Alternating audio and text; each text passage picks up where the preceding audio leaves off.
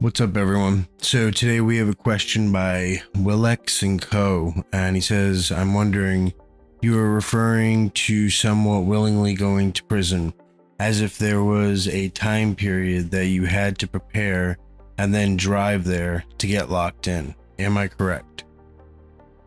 Yes, you're correct. Um, so federally and state too sometimes, but it's a uh, more rare there from what I've seen you have a self surrender date.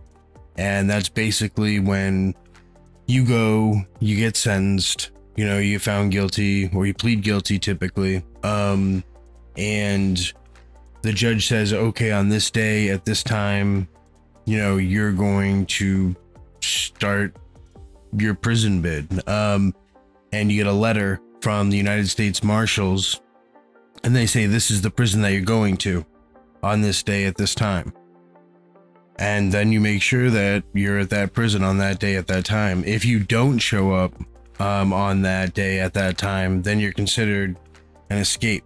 And it's a new charge. Uh, you get like another seven years. Um, and you're never going to go to a like a minimum security uh, prison, like for your entire sentence, which sucks. The higher security you're at, the more dangerous it is um, at the end of the day because the more serious people you're with, the more you're with people who are never getting out or have extremely long sentences um, or have, you know, a lot of disciplinary infractions or discipline problems. Um, so it's, uh, yeah, that's it, but it's called self-surrendering. And now when you when you have a federal sentence and you do self-surrender, you end up like you get credit for that. So because you self-surrendered, they have they have sentencing points and they have security points. And if you have the ability to self-surrender, then you you lose 3 security points right off the bat. Um which is good. That's a lot of points. Like that could mean the difference between going to a medium security unit and going to a like a, a low or going from like a low security unit to a camp, you know, a minimum security uh, camp, which is like, you know, it's the, the thing I liked about a camp was that there's like, you know, there's no child molesters, there's no, you know, there's no one there that has a sex offense, which is refreshing.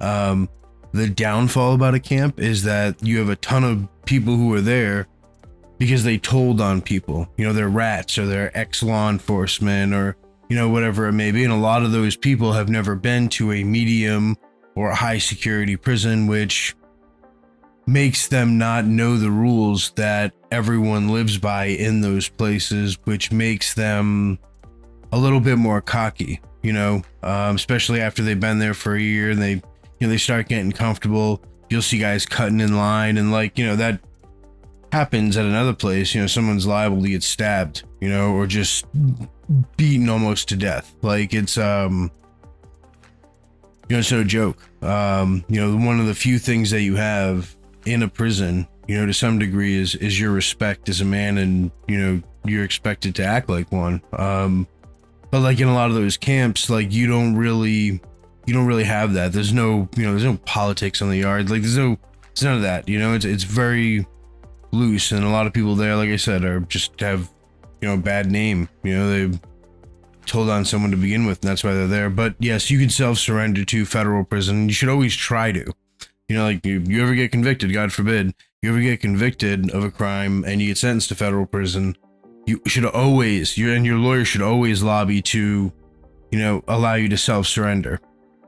It's like if you get arrested and arraigned, um, they should always uh, try to get you bond or try to get you released on your own recognizance. Those things are kind of good faith efforts that show the court that you're someone who, to some degree, can be trusted, you know?